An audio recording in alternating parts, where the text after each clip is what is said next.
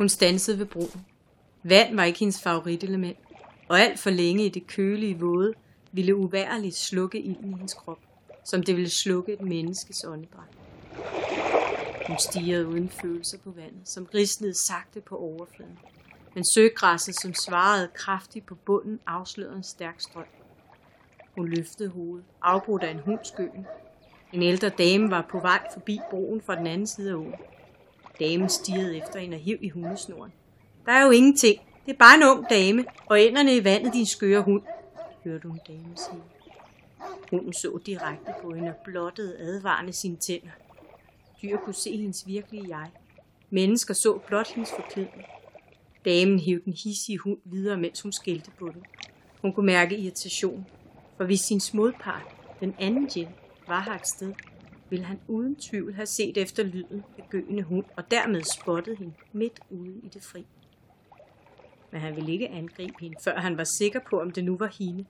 Og helt sikker ville han først blive, når hendes menneskeform smeltede væk. Hun så på, hvad der foregik på toppen af skråningen på den anden side af broen. Til venstre for den største bygning var der sat små telte op, og enkelte mennesker havde også iført sig forklædning. Det var dog dårlige forklædninger af stof og plastik, ikke som hendes af rigtig kød og blod.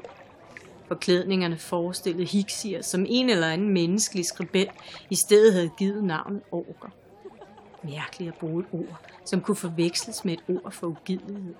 Jeg orker ikke mine. Og især fordi fortidens hiksier var meget flittige. Hun rystede på hovedet.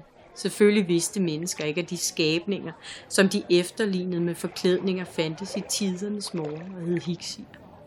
Hun havde personligt slagtet et par hundrede af dem ved det store slag om intetheden. Var de onde? Det vidste hun ikke.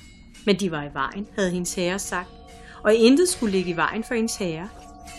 Hun havde ved dette slag valgt en enorm drageskikkelse. Egentlig hendes yndlingsform, og mindet fik hende stadig til at gyse af fryd. Følelsen af dragens muskler omkring sig. Fantastisk. Hiksierne havde bløde kroppe, selvom de var store, og det havde været mere end nemt at stikke kløerne ind i deres bryst og flænse deres hjerter ud. Egentlig den hurtigste og nemmeste måde at tage livet af en hiksi. Rosea, stop det! Du er ikke glemsel! Gør ikke din mørke gerning færdig! havde den blåede Jen råbt efter hende. Bare fordi han ikke ville tabe, havde hun tænkt. Men det havde han gjort. Hiksierne var ikke længere i vejen. Tilbage var kun menneskernes forklædning og historier, som vidnede om deres eksistens. Hendes skridt hørtes næsten ikke, da hun resolut bevægede sig over broen. Det var tid. Hun havde for gang skyld noget, hun skulle nå i en ellers tidsløse liv, og hun mærkede, det fryde hende. Ilden strømmede hurtigere igennem hendes åre, så hendes lyse hud dampede.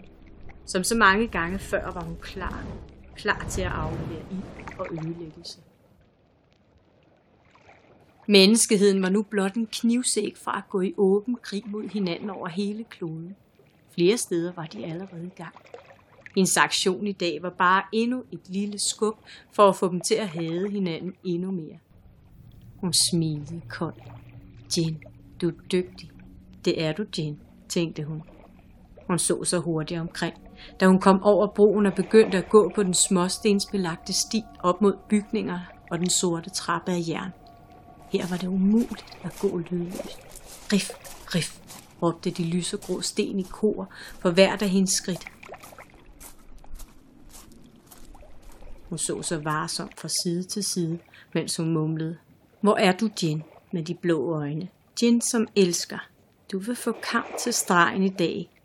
Til enden denne gang.